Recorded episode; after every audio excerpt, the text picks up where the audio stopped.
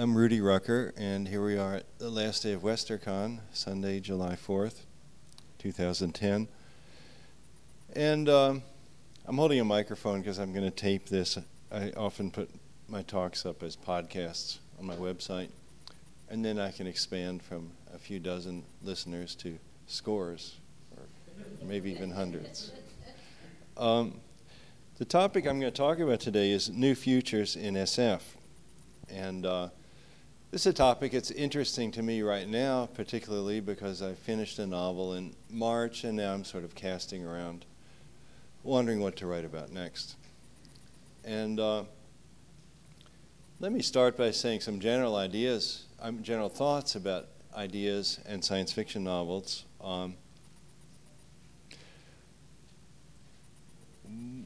One thing to keep in mind, you don't just need an idea. The idea has to have some kind of meaning for you, some emotional resonance or some relationship to society at large. Every now and then, actually just a few months ago, I had somebody email me, said, well, I'm not a writer, but I have a great idea for an SF novel. Let's get together and have coffee, and I'll tell you the idea, and you'll write the book, and you'll sell it, and we'll split the money. And I think most writers get things like that. And the thing is, it isn't just the idea. You can give the same idea to 10 different people, and you'll get 10 completely different novels or stories. Indeed, we often see that. There'll be anthologies on some theme, like nanotechnology or something like that, and the stories are all different. And again, it's because it's not just the idea, it's not just the gimmick, it's the sort of meaning that attaches to it. And then there's more than that, of course. There's building up a plot, building up a world, having characters, having a story. So it's all, there's a whole bunch of stuff that comes in. But with this said, there is still something that people will sometimes say, well, it's all about story. Well, sure, you're going to write a story, but even so, you want to have some sort of spot that you want to visit, some sort of interesting science fictional notion that you want to hit. And okay, now one thing that happens as time goes by, if you're a writer, after a while you've written about a lot of the things that you really wanted to write about.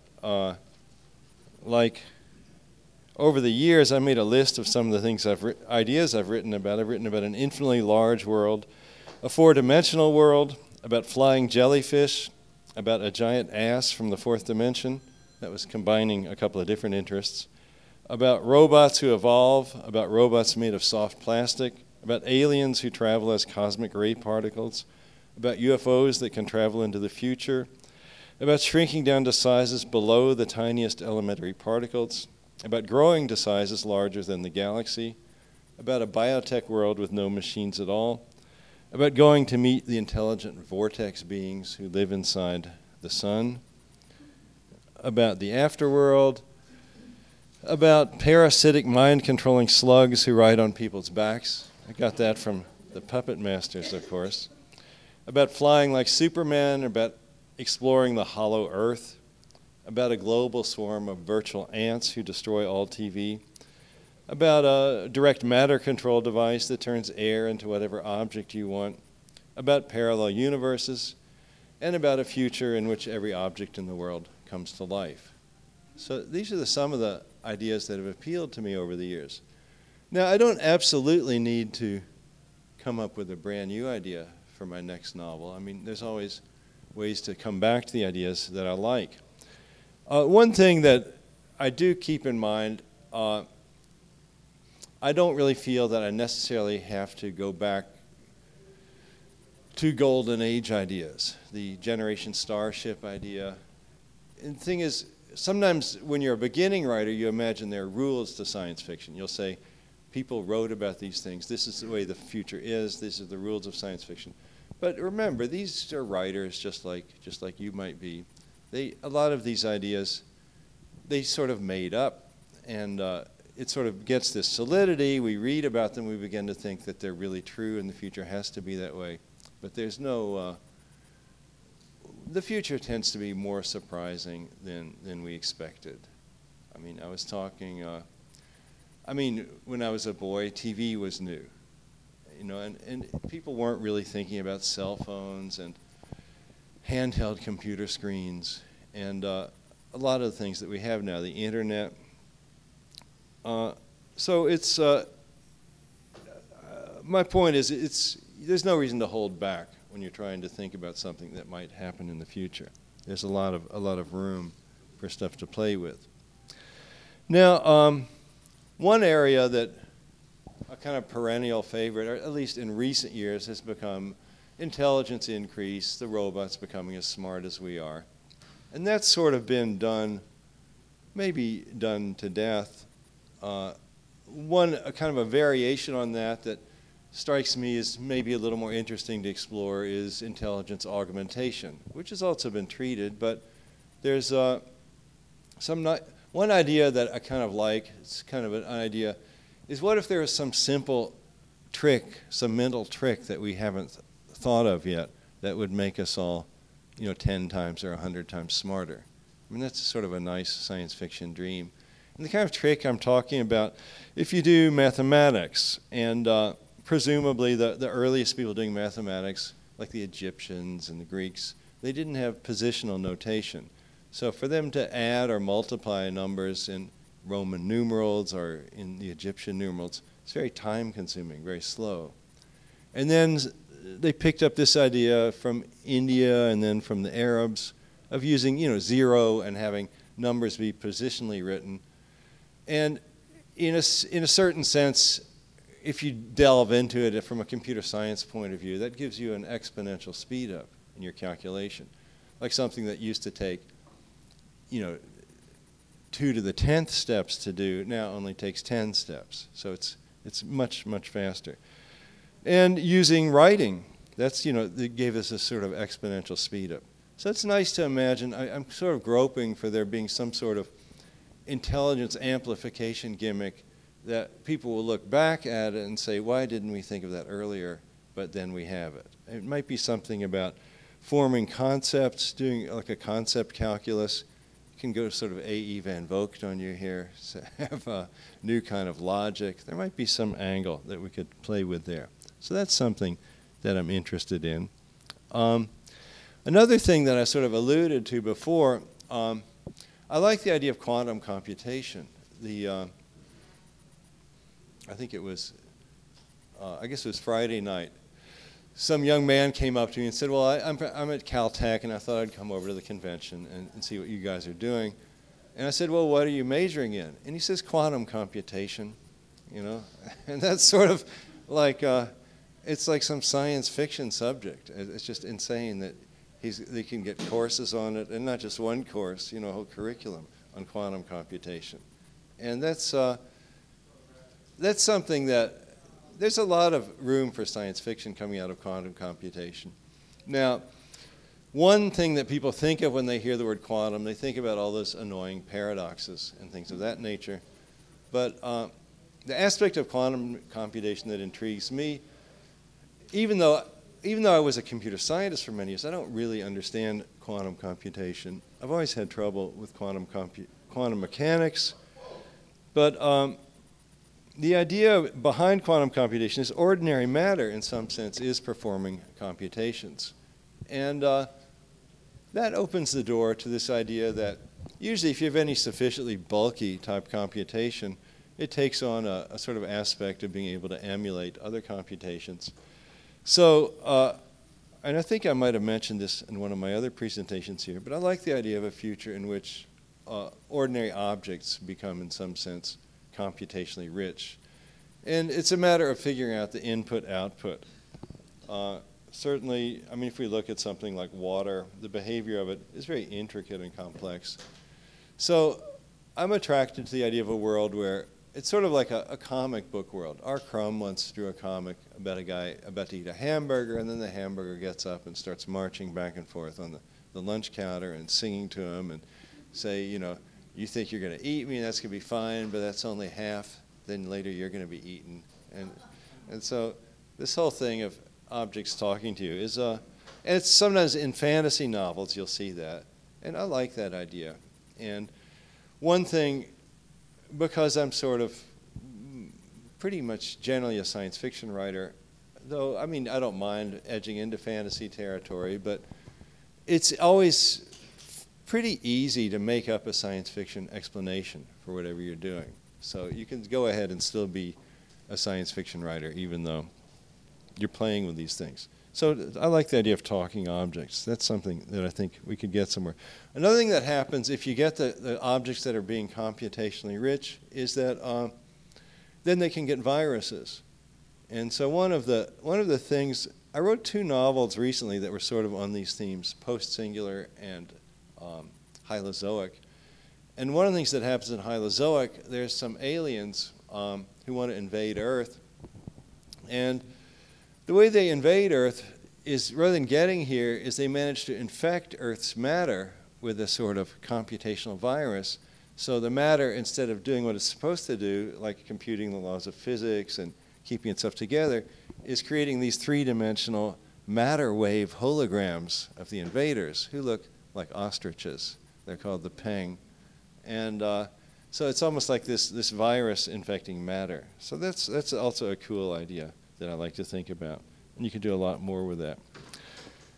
Another thing, talking in terms of futures of computer-type things, this is where biotech, this is less far-fetched than the quantum computing matter. Biotech is, people sometimes say that's going to be the great technology of the 21st century. And, that's a rash prediction, okay? I mean, in 1910, what would have people said was going to be the great technology of the 20th century? Steel mills?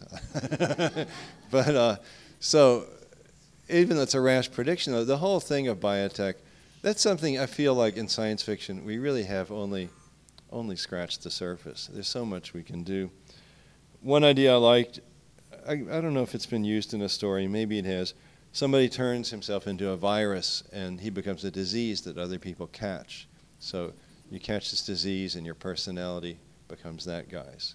Or the idea of being able to split your body up into about 10 pieces and have them crawl around and do different things. That would be nice. Or the whole bio thing, getting into hive minds. I think the hive mind, there's something about the American society, we always like to praise individualism and run down the idea. We always depict like societies that we're opposed to, generally communist societies or whoever we're fighting at a given time, we say, oh, they're like a hive. Everybody thinks the same. There's no individual mind. But actually, hives can do interesting things. I mean, an ant by itself really can't do jack. But you get a hive of ants, and you've got quite an interesting intelligence going on there.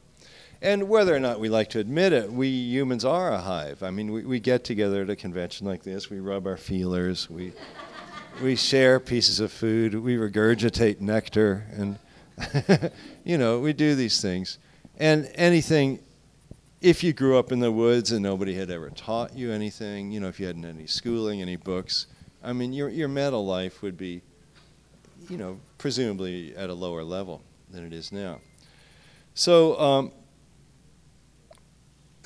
in some way, there's something, I've never liked the news media. It always seems to me that they're pushing stories that I don't want to hear about and relentlessly pushing them.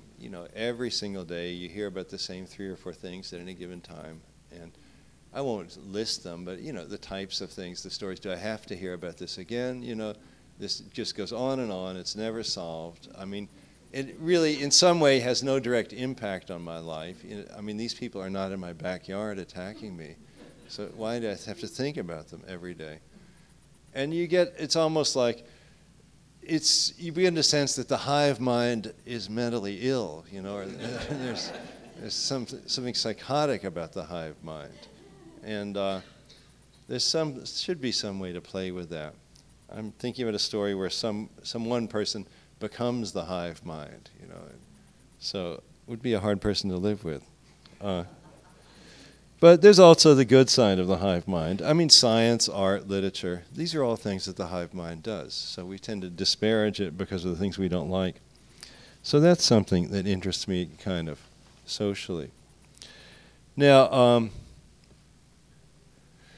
Telepathy is something, it seems, if you didn't know about cell phones and suddenly you saw people using them, you'd almost think that they have telepathy. I mean, they're walking down the street, they're talking to each other.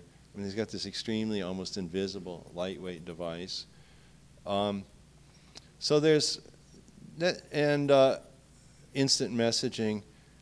And just, I mean, it's easy to imagine all of this is just going to be ramped up in the coming even 20 years, just incalculably, if we just compare to where we were 20 years ago. You had a cell phone that was the size of a shoebox, you know. So that's something. I think it'll be, at some point, the bandwidth of people's communication will become, so we'll be even saying, why were we so excited about telepathy? I mean, we've got it. You know, I'm sharing my thoughts with you really fast.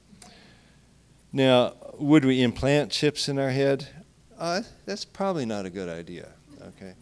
Gets a virus, they want to recall it and put the new release in. So I think generally, you don't want to put stuff that's made by computer geeks inside your body. Though, I mean, sometimes you have to go the cyborg route, you know, the heart replacement, the hip thing, but probably not a good idea in the brain. But it's always, I've often in my science fiction, I always have this idea of a cell phone. I always like the idea of getting away from machines being stiff and hard. So I often write about computers that are, I mean, computers going into matter, computers going into living stuff, or some intermediate thing where we have this soft, intelligent plastic, like this plastic that's got extremely rich channels of wiring in it, a little bit like a cephalopod, but maybe it's made of plastic. And I could see people wearing these little things like slugs on the back of their necks. And they can pick up their electromagnetic vibrations from their skull, and they can communicate with that.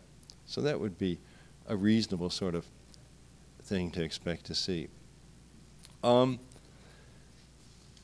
are some other topics? I made a big list of things I was going to say, but it's not a good idea to read your talk, I found. That's... If you ever go to, when English professors have conferences, they all read their talks. It's terrible. And sometimes they'll have their talk up on the screen. You can follow along. It's sort of dull. But I was anxious about this talk for some reason, so I wrote down some of the things I wanted to say. Okay, another topic I wanted to get into is the idea of magic doors. There's the whole thing of, the whole thing of space travel, it just, I think I was talking about this the other day, it's so kind of impractical, especially if you want to get out of the solar system. You know, there's these things that are taking so long, and there's the hard radiation that we tend to like not like to think about it, but that's the radiation that does come through the spaceship and has a deleterious effect on you. And it's not clear that we ever will be getting spaceships as we currently think of them to do the things that we dream of in space opera. And it's just as, I mean, it's like we're not going to be able to sail to the stars in ships, you know, we're not going to be going there in carriages, we're probably not going to be going there in metal boxes. But even so, you know, you don't want to give up. You're a science fiction writer, why should you? So. Then we have the good old faster-than-light transportation. And there's different ways to do that. Heinlein had an interesting mixed approach. You'd fly your spaceship out to a certain node, and that way you still got to have a spaceport. The spaceports are always so great, you know.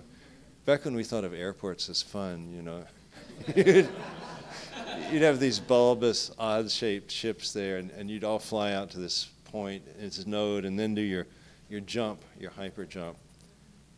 I remember in Starman Jones when they've lost the book that lists the numbers that you need to know to do the jump. This is such a funny mixture of technology. It's like a table of logarithms. But young Jones has memorized the table. And as so, I went on and majored in math in college, so I could identify with this. I liked, we have another math major here, Larry Niven. Yeah, happy to have you here. And so that's sort of an interesting mixture. But then the sort of other approach is just to go ahead and have the magic door right here on Earth. And again, an early example of that tunnel in the sky by Heinlein. But lots of people have, you know, that's almost kind of a very familiar convention. And I like that convention, the idea, because it lets us get off the earth without having the whole machinery and the whole support system and the problems with the years-long lags of getting from here to there. So I think I like the idea of the magic doors. I've thought about them a little bit over the years. I often like to think about things in terms of space curvature and so on. And there's this thing called an Einstein-Rosen bridge, where we have two parallel sheets of space, and you have a sort of wormhole connecting them. And if you analyze what one of those wormholes looks like, if you're in one of the space, if you think of like a square being in a plane and looking towards a wormhole, what he's going to see is something that looks to him sort of like a circle that has another world inside it. And so raising things by a dimension, if I'm looking at a wormhole to another world, I'm going to see something that looks maybe a little bit like a Christmas tree ornament, like it's kind of a glistening glassy ball. And inside there, I'm going to see this entire other world. It's like a crystal ball, but I can actually push into it. And inside there, it's not this world, but another world. And when I go through it, I'll look back and I'll see this sort of crystal ball. And inside that will be the world I left. And that's an attractive thing. And I had a friend who's actually a painter. His name escapes me for the moment. I'll think of it in just a second. He lives in North Dakota, and he paints, Dick Termes is his name, T-E-R-M-E-S. And he paints exclusively on spheres. And he says, he was telling me, I've been to his house a couple of times, Spearfish, North Dakota.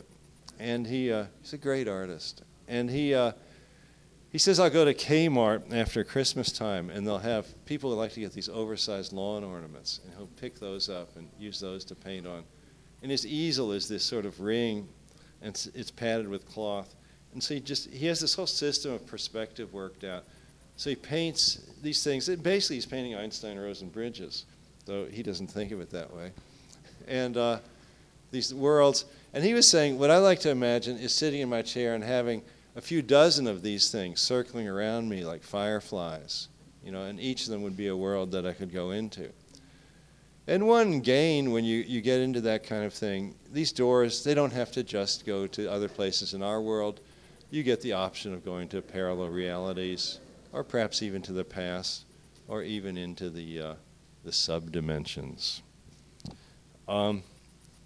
Subdimensions is a word I started using a couple of years ago. I'm pretty sure it was a word used in the 1940s science fiction.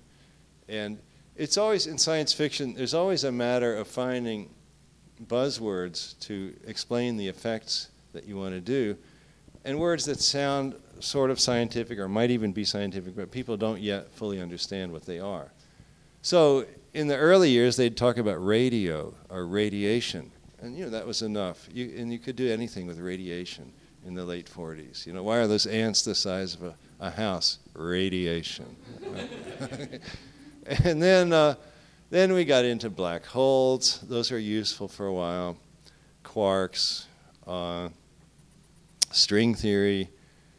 There's always like some latest kind of bunch of words that you like to use. For a while, I was big on quarkonium. Whenever something wouldn't work, you'd get some quarkonium. I subscribe to the Scientific American, and there's always new words in there. And recently, I decided to sort of go retro, and I've been using the subdimensions. And what do I think the subdimensions are? Well, there's this one of the many annoyances of quantum mechanics is that they say there's a minimum size, the so-called Planck length, and it's some tiny fraction of the size of a proton, and they say, well, if you get down to that size, space, it's no longer a coherent notion to talk about space. There's just some sort of foam, and there's sort of nothing under that. And usually if you're a science fiction writer, you'd like the idea of something that can sort of shrink forever. Particularly, I did my PhD in set theory, and I studied on transfinite numbers. So I like the idea of there being matter being infinitely divisible, going all the way down, and then even more divisible than that. And I was heartened. I was reading a popular book on string theory by Brian Greene called The Elegant Universe. And he mentioned sort of in passing that some string theorists say, well, maybe the Planck length isn't so much a barrier as a sort of interface.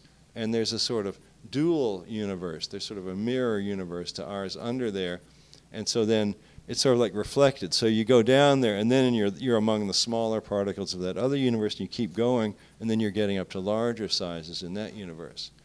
And so that's nice. So then the subdimensions become sort of a real place. Another thing that's happening in physics is they're beginning to more and more seriously say that at the smallest scale, our space really is four-dimensional. It's not like as four-dimensional as we would like, where you have like room for a nice hypercube the size of a house, and he built a crooked house.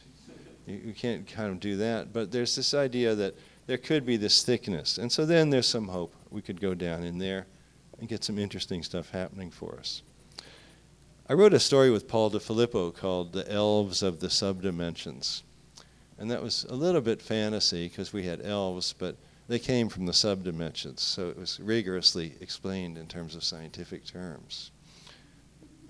We had trouble selling that story, and that actually led to my starting my webzine, Flurb, flurb.net. Some of you may be familiar with. We put out 2 issues a year, and we'll be doing issue number 10 in September. And the first story in there was Elves of the Subdimensions, because some of the blind fools out there didn't realize that the story should be published. Talking about alternate universes, and one thing that comes to mind is the old question is, are there many universes? How many are there? And one thing that I think I may have mentioned in an earlier talk here, I tend to like the idea of there being a limited number of parallel worlds. The idea of having every possible universe exist is in some respects paralyzing in terms of writing a novel, because whatever problem somebody's faced with, well, in one universe he solves it, in the other he doesn't. So you get this sense of futility. Now, and a sort of related notion of many universes is the sort of branching universe. There's this theory that a man called Hugh Everett worked out quite a while ago now, maybe in the, I guess maybe it was back in the 70s, the many universes interpretation of quantum mechanics. And one of the ongoing problems with quantum mechanics, as it's currently formulated, is that there's no real explanation for why at a given time, an atom of uranium might decay or it might not decay. And one way out of it is to say that it does both, and the inverse branches. So then Everett worked out his many universes theory, and a lot of science fiction writers over the years have picked up on that, the idea that time is always branching. But again, the problem is that's not how life feels to us. We feel like we're tracing out one particular path. And that's sort of what it means, really, to be conscious and to be an interesting character in a novel and to be an agent, is you're looking ahead at the various possible futures that could come to you, and you're choosing the one that's going to have the best outcomes for you. That's really one of the main things that we use our minds for. That's sort of why I think we evolved having imagination.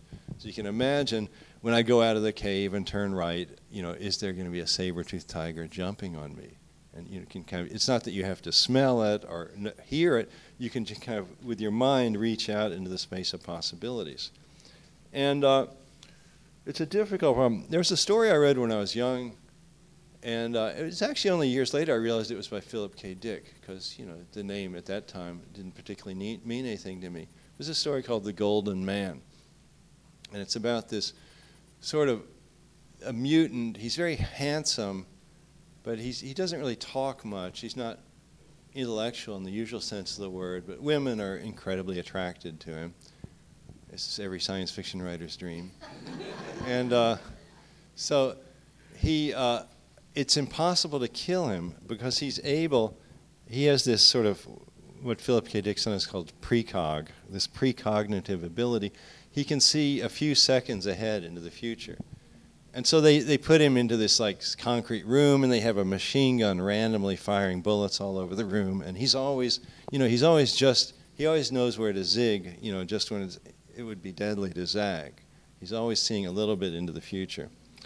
And so that's an interesting idea of somebody who's sort of seeing ahead and taking advantage of it. Now, did they make a film of The Golden Man? It's called The Golden, it's called Next, and it stars Nicholas Cage. Next, and stars Nicholas Cage. When did that come out? A while ago? 2 years ago.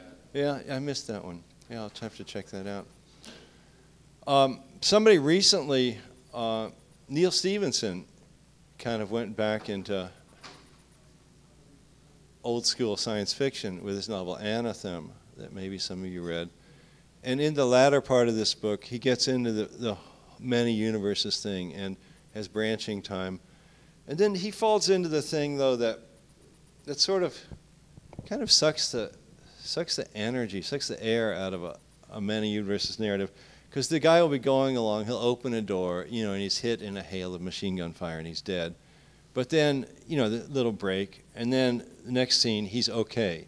Because then he somehow, something supposedly jumped to the world where he didn't get killed. But again, if both those universes really exist, then you're just simply stopping the story and starting a different story. And it's somehow not emotionally satisfying, because you want to see your characters facing the problems and somehow doing something correct. So I still, that's one of those things, I still wrestle in my head about a way to write a coherent story that has the branching universe. One thing I've been thinking, what if the universe branches, but there's only like little stubs, that only go out a little bit, and you can say, wait, this is the wrong street, and you can back up, and you sort of do that. And while you're backing up, you forget that you were there. Another area that I've had trouble with writing stories about is time travel. When I was a boy, I've been thinking about Heinlein novels recently because a new biography is about to come out, and David Hartwell was talking to me about it. And Door into Summer is a great time travel novel. And that's, it seems, I like that one because it's sort of, well, it plays fair. He goes back to the past, and he sees his past self, and his past self sees him. So there's really only one thread of time. Now, the big issue with time travel novels is you go back, and you go sneak up on your past self, and you shoot him in the back of the head, just for a lark. But then, but then you get this paradox that, therefore, you didn't come into the future, you didn't come back to the past, you didn't shoot yourself. So it's what I call a yes and no situation. You kill your own grandfather. Were you born? Well, no. So then you didn't kill your grandfather. So then were you born? Yes. And and there's another type of paradox. I was talking with Tim Powers just the other day, well known, the closed causal loop, where you're working in your lab, and you can't get it together to build a time machine. Then your future self shows up with a time machine, says, here it is, idiot. This is how it works. And you say, oh, okay. And then you've got the time machine. So nobody has to invent it. And in physics, things like that are actually okay. I mean, Feynman talks about positron-electron pair kind of boiling up out of just a quantum fluctuation in the gravity. So you get these two particles emerge, and then they meet up again, and they annihilate each other. And looked at in a certain way, that's a sort of little loop. You can think of an antiparticle as a particle that's going backwards in time. So it goes up as an electron, comes back as a positron. So there's nothing contradictory about the closed causal loop. But the yes and no situations, and the way, how do people